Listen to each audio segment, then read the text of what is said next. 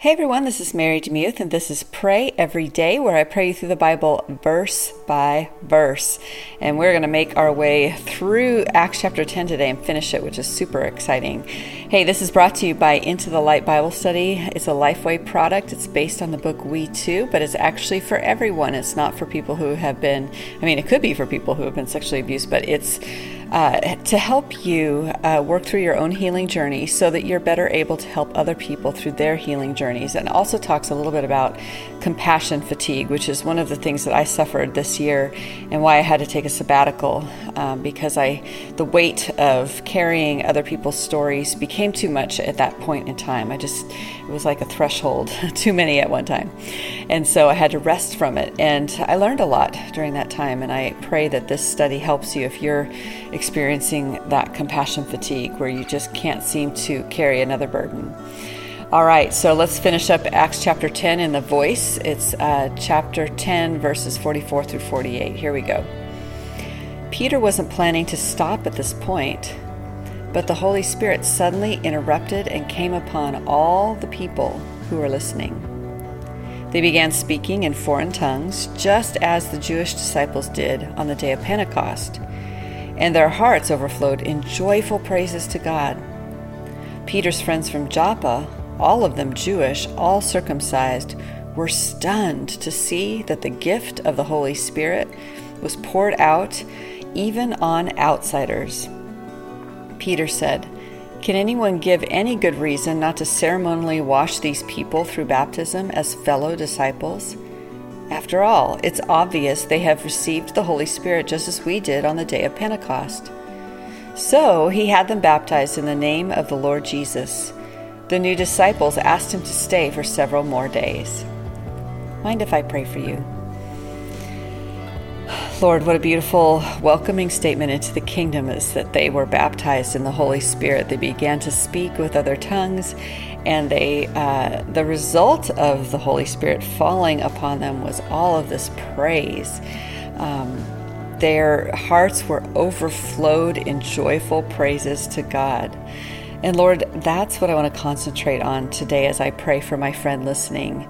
I pray today. I know we all have been through so much in the past several months. I know we've carried heavy burdens. I know we have said goodbye to people. I know that we have had grief. I know that there's been bewilderment and job loss and health problems and and fear aplenty and panic attacks and depression and so many things that we have borne. But I pray today that you would have mercy upon us and that your Holy Spirit would come upon us in a new, powerful way. Now, I know the Holy Spirit lives within us, and I know we are the temple of the Holy Spirit.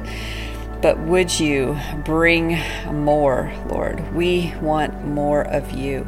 We want more of your presence. And we want to come to that place where our hearts are overflowing with joyful praises to you. Thank you that you are the, the water of life, the wellspring of life. And when you pour it, you pour it without measure. Lord, for those who feel dry today and and just uh, used up and, and broken and tired, I pray that your refreshing water right now in the name of Jesus would be like that oil of joy, that anointing would just pour over them. And that today would be a day of some laughter and praising you and worship and a lightheartedness that we haven't had for a really long time. Oh, Holy Spirit, would you do your great work and fill us to overflowing with that joy? We understand that joy is not happiness. Of course, we've heard this before, but we need that deep, underlying, sweet joy of the Holy Spirit today.